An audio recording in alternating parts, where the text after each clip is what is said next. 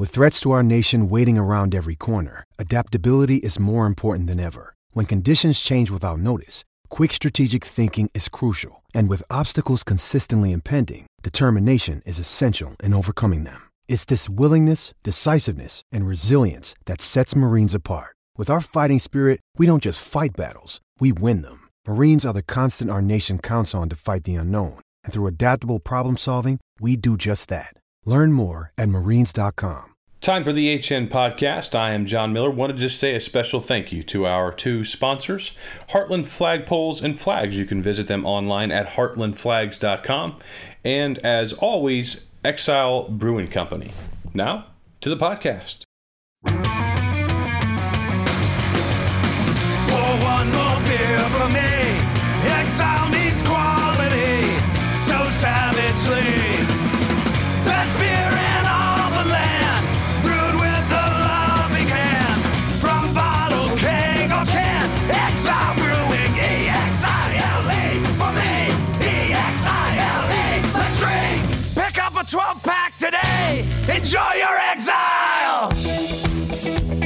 HN podcast with Miller and Deace. Going to talk this first episode of this week. Talk about Iowa's win against North Texas, 31 to 14. Uh, as always, I've spent a good deal of time over the weekend literally talking about this in the Instant Reaction podcast.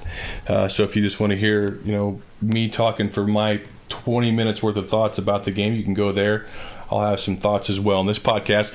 But let's let Steve have uh, his whack at this. And I, I, I know you love me, but I doubt you listen to my instant reaction podcast. So uh, none of your stuff is going to be tainted anyway. What did you think of that game? I mean, I I thought it's a typical sandwich game. Um, you know, you're coming off an emotional road win against your in-state rival. You've got a top five team, primetime audience coming in next week. I mean, Iowa just wasn't going to be at its best. I think you and I both had a minimal amount of points on this game in our uh, in our confidence pool because it just was a matter of uh, just you know what level of efficiency Iowa was going to have. You're just it's not the NFL. Um, you know, sandwich games and things of that nature in the NFL aren't as big of a deal. Where, where emotion's not as much of a part of the game as it is in college football. So you, you throw in that, you throw in arguably the worst penalty call I've ever seen in my entire life, um, and some key injuries.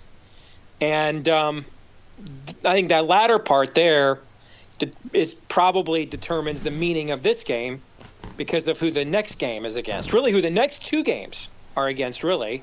Um, so I, I think that's probably the bigger story here is what the status of those guys happens to be because you're going up against a team that uh, I don't know that man one through 80, 80 and you're not playing 85 guys, so let's that's kind of a cop out analysis.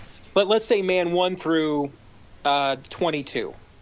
I don't really think they're all that much more talented than Iowa, um, but they're sort of the reverse of what the Hawkeyes have been in the past. You know, we've done, we've made this point on this podcast in, in previous years that Iowa's lack of explosiveness on offense in, in past years. Now, that's not been the case so far this year, where you know Nathan Stanley is doing a Chuck Hartlieb impression right now. But Iowa's lack of explosiveness on offense typically really lessens its margin for error when every game every week and the you know in, is 24 21 20 to 17 etc now iowa so far this year has shown a level of explosiveness on offense we really haven't seen since you know the 09 team or, or the 2010 team. But um, um, penn state definitely has that. And, and so i don't think i don't think they're any better than iowa in the trenches. In fact i would probably say iowa's better. Uh, I don't think they're that much more talented than Iowa, man, 1 through 22. But the level expl- of explosiveness that they possess, um, I mean, everybody knows Saquon Barkley. Mike Gesicki is a future pro, all American caliber tight end, a guy that gets down the field, particularly against defenses that put eight in the box to stop to stop Saquon Barkley. Is everything all right there? Yeah, everything's good. Okay, I got totally distracted there. There was felt like I thought I heard somebody moving a whole bunch of stuff around. I don't know if you had a problem or not. I'm sorry. I, what, what point? What point was I even making? Do you remember? Talked about man 22. Saquon Barkley obviously is different. Okay. I'll try to remember where I'm at here. Um, I'll just reset everything I just said. I'll just do it quicker. Man, 1 through 22, I don't really think Penn State's that much better. Um, I think they have a level of explosiveness that, um, uh, you know, Iowa typically has not had, but so far this season has shown. You know, with Nathan Stanley's out there doing kind of a Chuck Hartlieb impression, and of course you have that dynamic backfield depending on their health situation. I'm sure you can give us an update on that. But that Penn State is really, I, I would say Iowa's better in the trenches than Penn State is. But with Saquon Barkley, Trace McSorley, Mike Gesicki, who I think is a future pro tight end, there's a level of explosiveness there that even if you contain them, and it's 24 to you know 17 at the end of a game, or Uh, and, and or 24 to 20, and you're protecting a lead, it just takes one bad angle, one pass in space for Penn State to do to Iowa very similarly what Iowa Iowa did to Iowa State two weeks ago with Akrum Wadley, and that's why it, it's really it's it's more important than it typically is for Iowa, given its style of play, to have those explosive skill players there because this is the most explosive team you're going to face.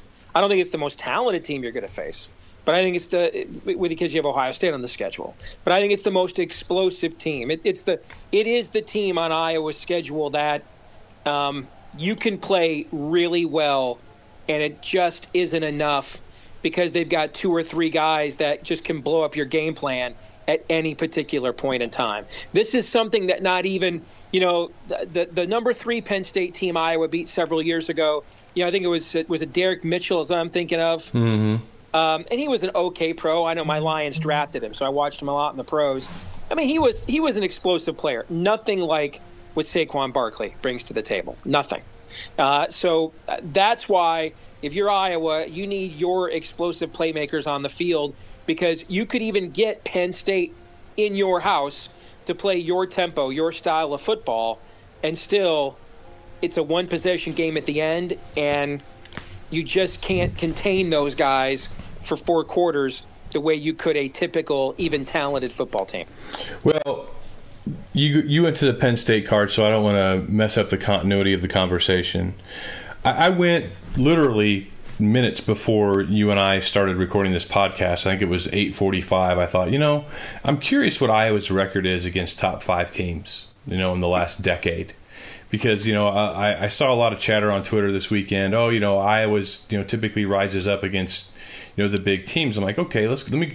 So I, I looked at every one of Iowa's games against ranked opponents dating back to the 2008 season, which is now 10 seasons ago since this mm-hmm. year is underway. Mm-hmm. Iowa's played 26 games against ranked teams since then. They are four and three against top five ranked teams. That's really good, actually. Yeah, it's really good. Four and four against top ten, and then five and thirteen against teams ranked eleven through twenty-five.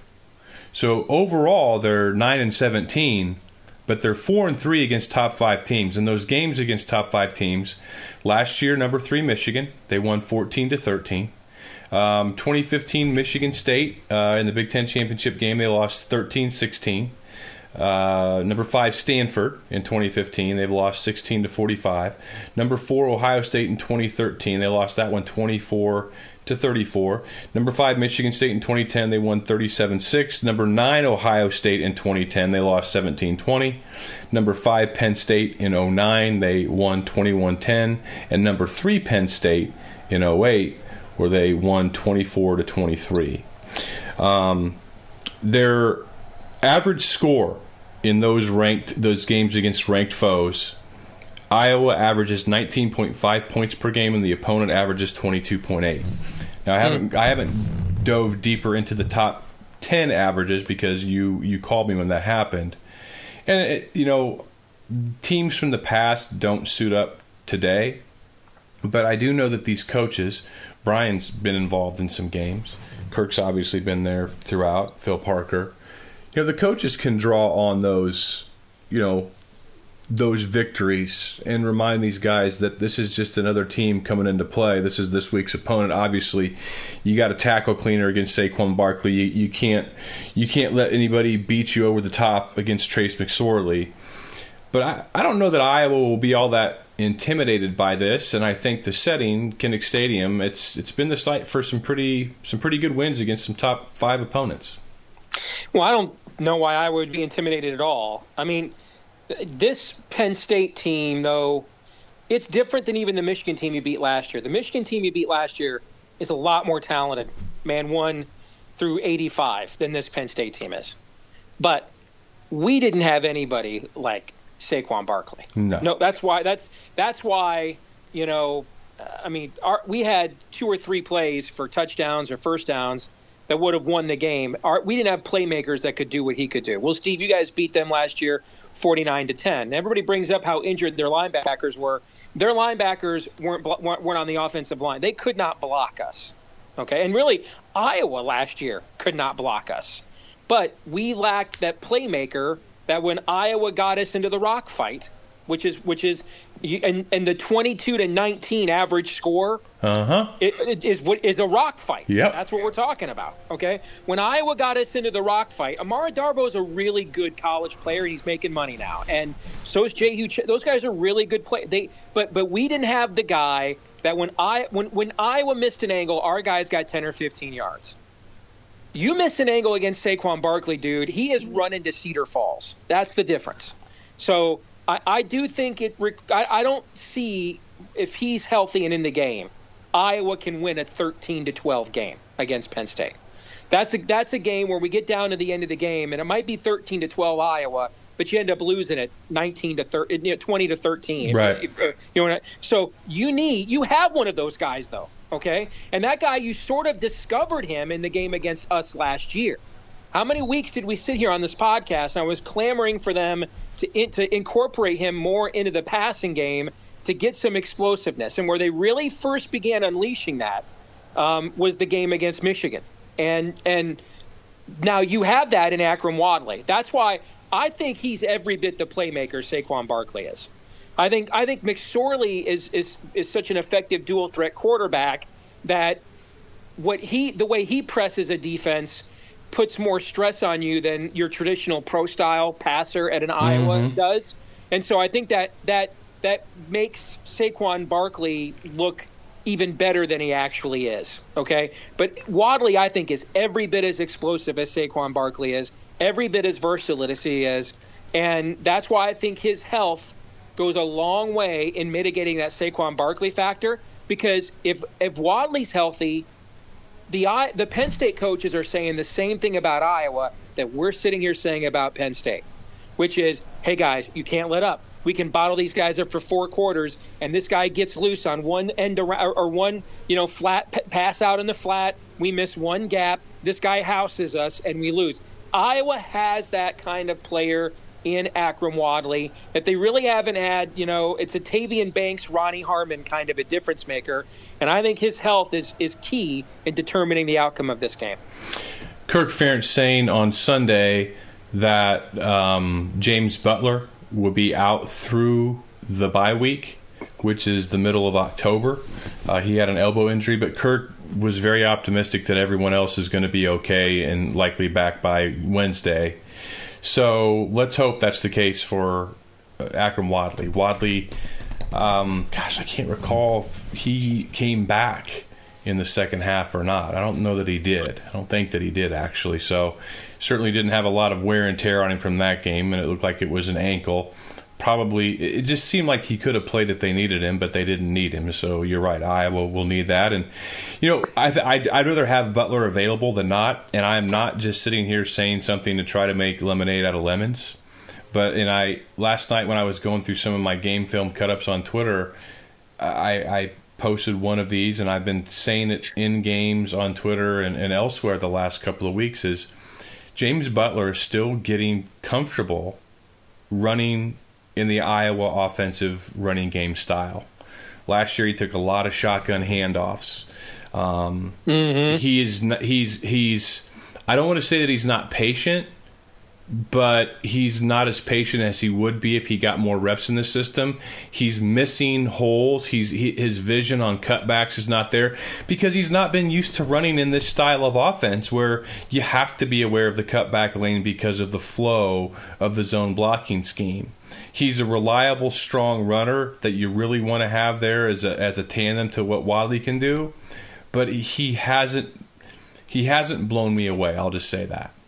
Well, I, I think you're making an important observation. You know, James Butler comes from Nevada. And for people that have not, you know, followed Nevada football, um, you know, Chris Ault, I think is his name, is is sort of their Hayden Fry, and he's in the College Football Hall of Fame, by the way. Uh, maybe another analogy might be a Fisher DeBerry. When Fisher DeBerry went to Air Force 35 years ago, he brought he was the first of the service academies to go to the triple option. And Air Force went from perennially being the worst service academy program to in his second season they finished in the top 10 in the country and went 12 and 1 in 1985. And they were a regular in uh, the top Uh, top 15, top 25 pretty much all of our lives. They dropped off the last few years he was there. Troy Calhoun comes in there that runs the same system. He's only had one out of ten seasons that he's not taken them to a bowl game. And and and where that ties into Nevada is Nevada was really the school under Chris Ault. He's kind of the Fisher DeBerry of the pistol offense. This is kind of his thing, and it's it's it's kind of been passed down. It was passed down to his eventual successor there. Turned Colin Kaepernick into an NFL quarterback. Uh, Jim Harbaugh fell in love with the system, playing against it when he was at Stanford uh, drafted Colin Kaepernick with the 49ers. They incorpor- they were the first team to go to the pistol. You see more and more of it in the NFL. You see the uh, the Falcons running some of it. The, the Patriots run it a lot. Well, it's a lot different running out of a pistol, diametrically different than running out of a zone blocking scheme in a pro style set. I mean, you can look at a spread offense. You know, the zone read spread offense in college football is not any different than the old veer that we watched in the 70s and 80s or the wishbone that we watched in the 60s and 70s. They're just it's the same offense. It's really Nebraska's offense under Tom Osborne out of a shotgun. Is really what the zone read offense is. Um, but the pistol offense is something that there's really no derivative of in college football, and, it, and, and it created its own terminology called an RPO, which is a run pass option. And so obviously, if you have an option right away at the line of scrimmage, not not an option in terms of do I give it to the up back or pitch it, but an option in terms of what the actual play will be, the essence of the play. Are we running it? Are we passing it? All right. That requires quick decision making by everybody. Everybody on every consist, and it's not just well, Steve. Why is it different than a triple option? It's not just the running back doesn't know if he's getting the ball. The running back doesn't know if he's got a lead block or a pass block, and he doesn't know if he's getting the ball. So what does that have to do with this conversation? Now, this offense, the, the pistol offense, if you can run it well, is lethal.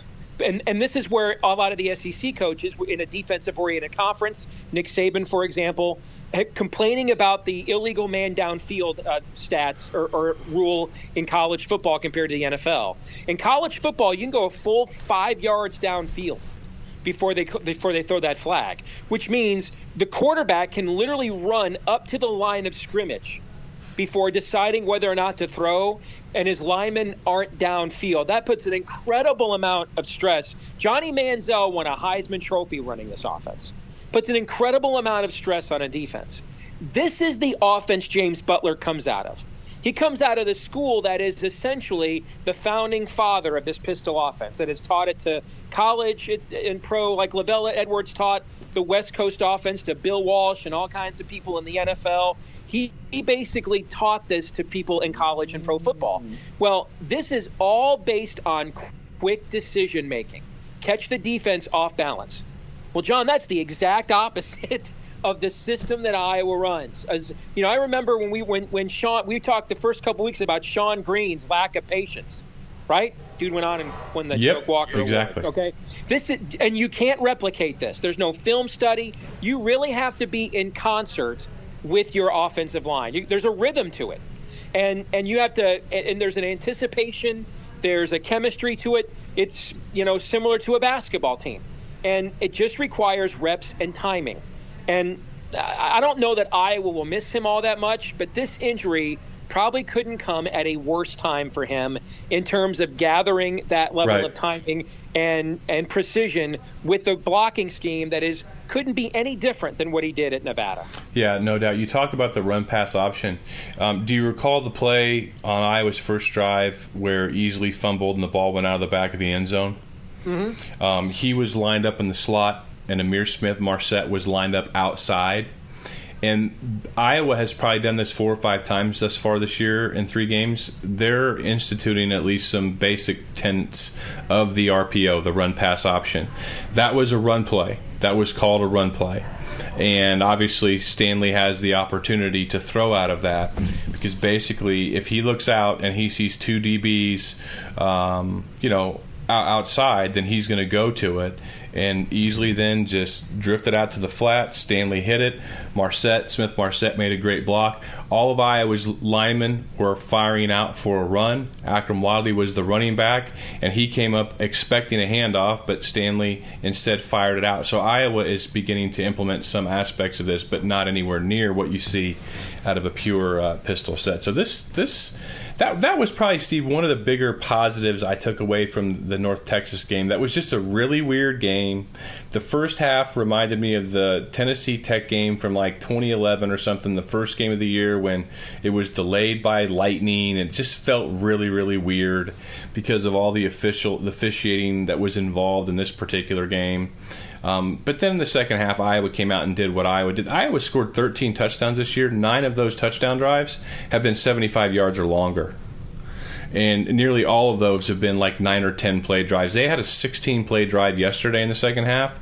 That was 15 runs and one pass and ate up eight minutes of clock. And I love that. Brian Ferentz, you know, some, some coordinators will get too cute, feeling like they got to, okay, we've got them set up for play action now. Well, you know what? You're kicking their teeth in running the ball. How about you just keep running it until they stop you? And they never did. I, I think Brian Ferentz, through three games, through uh, one quarter of this season, I, I'd give him an A based upon what I've seen thus far. I, I think he's done a masterful job. I agree with you. And and you know, I talked a lot about this before the year that this was going to be a, a theme I was interested in watching and monitoring all year because there's just so many layers to this story beyond the scrutiny that goes along with being the offensive coordinator, you know, at Iowa to begin with. Um, and then you throw in Ken O'Keefe returning. It's, you're the coach's son, and you've never done this. You've never called a play in a game before.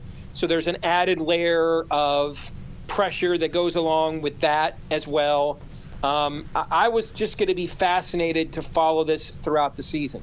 Here's the number one thing that I see because you know you mentioned those time-consuming drives, but we've also seen Iowa with some explosion plays with Akrum Wadley as, as well. There, there's two paradigms of offense in football. One is to score as many points as you need, and the other is to score as many points as you can. And most programs score as many points as they need, and most coaches are risk averse. And there's really there's not so much a right way or a wrong way, um, as much as you've just got to know what kind of team you have, and uh, you can't necessarily be dogmatic about it one way or the other because if if you don't have a good defense and you're out there trying to score as many points as you can, um, you know you can lose every you can lose a lot of games 38-34 every bit as much you can lose a lot of games 24-21 but what I like about what Brian Ferentz has shown so far is he has shown a willingness to do both. And really, the entire era of, under Kirk Ferentz, the MO has been to score as many points as you need. Now, in Kirk's defense, you know, the last couple of years under CJ Beathard, we saw them do things like not automatically run out the clock with timeouts on the board, at, you know, at a minute and a half to go at halftime, before halftime, right? We did see that for how many years? So in the last couple of years, he, he was already beginning to loosen up there a little bit. But That Brian, is Brian Ferentz the is- staff. Yep, and that may have something to do with it right there. You could be right about that, sure. There there is something to be said for a younger guy, not particularly married to, um, you know, a, a, a, a dogma or ideology that he kind of was reared in, and and see and and maybe and this was and this is what if you're an Iowa fan and you brought up this angle whenever I talked about this in the summertime. If you're an Iowa fan, what you're hoping is because his name is Brian Ferentz, he might be able to get away with some stuff, or he might be able to persuade some things that Brian Smith could not, or Brian anybody else could not. And and so far, there's he is you are seeing a level of I guess the term I would use is um, aggression that we haven't typically seen, except for the year that Iowa returned all those guys in 2010 and was just loaded on offense. Yeah, they had the horses to do it then, and, and that's typically not the case. But no, I I agree with that, and it's it's really fun to see. And to me, you know, Brian Ferentz's hashtag attack all these years when he's been an, assist, uh, an assistant. Um, position assistant before he was coordinator. It doesn't mean throwing you know 15 vertical passes every game. It just means attacking weakness or perceived mismatches or keep going to the well like they did on that drive yesterday with Right. 15 runs. That's Right. attacking. That is relentless attacking. And, you know, I, I think Brian wanted to score another touchdown with one minute left to go in the game. But Kirk, you know, didn't want to do that and took a knee. You know, would have made the score look a lot better. Um, yeah, I had a guy come up to me today in church in, you know, rural Oklahoma um, I shouldn't say rural. It's probably about a town the size of West Des Moines, a, a suburb that we live in, that's disconnected from Tulsa. He's like, oh man, uh, and he's a sports writer for the local paper. He's like, man, Iowa had a, a close call yesterday, and I'm like, yeah, you know, that's just kind of the thing about what you get from your typical AP writers who just look in the box score and see the score and don't really know the game because it really wasn't all that close. It was actually pretty dominant. You know, it, it should have been something like 45 to 14 if you don't have that fumble out of the back of the end zone and you score there at the end and you, you don't let them score a point in the second half. And I really thought that that quarterback um, for for North Texas, what was his name? Was it Miles or gosh? Why can't I remember? Why can't I remember that? Um, Mason Fine. I wasn't even close. He only completed 16 passes the whole game. I thought it was like 30 after that. I looked at the box score. They only had, I mean, total yards for the game. Iowa wound up with 435. They only had 301. Iowa ran 86 plays to 46 in this game. I mean, that's kicking somebody's teeth in. It's just it didn't look all that good. And I, I Yeah, think, I, I, I can't stand that kind of analysis from people like that, frankly. I mean, nobody blows everybody out every week. You know, the other guys are on scholarship too. You know, Michigan and Alabama got the two marquee wins in those preseason showcase games in week one. Then they went home and played two straight home games where they were each between 25 and 40 point favorites. Neither one of them covered either one of those games the past two weeks. Okay, neither one of them did. Mhm. You know, I mean, so I mean, it's just that. So that I mean, that's do more homework than that, man. Well, honestly, th- do to more be, yeah, to be fair to this guy, it's not his job. But I, I, to me, I told him, I'm like, you know, this is this is just what you see from sports information directors around the country who fill out these coaches poll ballots. And Yeah. I think, uh, you know, a decent number of the AP guys, not all of them, I think some of the AP guys take it seriously and actually at least try to dive deeper into a box score or make some calls or emails or whatever. But yeah, you know, that'll that'll Thirty-one to fourteen is. Uh, it looks like I had we had some struggles. Really. Now listen, I, I listen. If the guy's an Oklahoma State fan, I get it. Because right now, and every year, we'll talk a little bit about this in the next podcast. Every year, there's a team that comes that's that's somewhere in the bottom of the top 25 or just outside the top 10 that people think could be this year's hot team, and then they just start just destroying people early on, and you're like, well, they haven't really played anybody yet, but the, but the margins are so impressive you can't ignore it. And then when they do start playing good teams, you see they're for real. And if, if you're there in Oklahoma right now, it looks like Oklahoma State may be that team. Right. Okay. I mean they, they are they are outperforming their their their the, the Vegas number. They're outperforming the expectation level. They're they're they are playing like a team on a mission right now. But that aside, You know, you just don't blow everybody out every week. And by the way, what is 31 to 14? What, what is that? I mean, you're, you're not running a four minute offense to kill the clock when it's 31 to 14. You know what I'm saying? I mean, I know. Yeah. That, that stuff, maybe I'm sensitive because I'm hearing that as a Michigan fan right now, but it's really starting, that kind of stuff, I'm like, come on, man. It's 31 Yeah. to 14. Possibly, and, also the, the the seven points, the last seven points that North Texas scored right before the half. If James Butler doesn't drop uh, an easy, an easily catchable pass on third down, Iowa gets a first down and runs out the clock, and they got seven in the game. So anyway, Right. But you know what? Doesn't matter. Iowa wins, and really for Iowa football. They're, they're not gonna you know i i I guess if they if they run the schedule if they run the table they'll be in the playoff but that's what they're gonna have to do so I'm not all worried about that too much. All right, we will um, we'll talk more about Iowa Penn State on Thursday when we make our predictions. I think Steve Iowa opened as a um, 13 and a half point underdog in this one against Penn State, which is a pretty big number for Kinnick last year. What was it? The the Michigan game opened like in the high teens and then moved Yep. into the 20s. Yeah, If I told it. Remember, I said all along, there's no way they were covering that. Yeah, it's a tough And- number to like cover I said- Kinnick. I said last week, Penn State is is this year's Michigan in the Vegas line. They're the they're the blue blood program with the massive fan base. They just can't set the numbers big enough. Keep that in mind. No doubt about that. I was just looking here. I mean, Iowa against the top five teams. Um, you know that four and three record that I mentioned earlier. You know they lo- they lost by three to Ohio State. They lost um, well at home. I think that's it. I think every other you know they had Michigan State in 2010 at home, Ohio State in 2010 at home, then Penn State at home in 2008, and then Michigan at home last year. So uh, in the last 10 years, I was three and one at home against top five ranked teams. So we shall see. That'll do it for this installment of the HN podcast. Steve and I will be back again uh, tomorrow talking about the Big Ten, and we are going to talk a lot about Nebraska's loss to Northern Illinois. And Steve made a prediction on this podcast back the day that Mike Riley was hired in December of 2014. I happen to have the audio. I'll play some of the highlights, and then at the end of that uh, podcast, I'm going to play the entire 14 minute conversation Steve and I had in December of 2014 on how bad we thought that hire was. You'll want to hear, I think, how much Steve nailed this one. We'll do that tomorrow. Thanks for listening.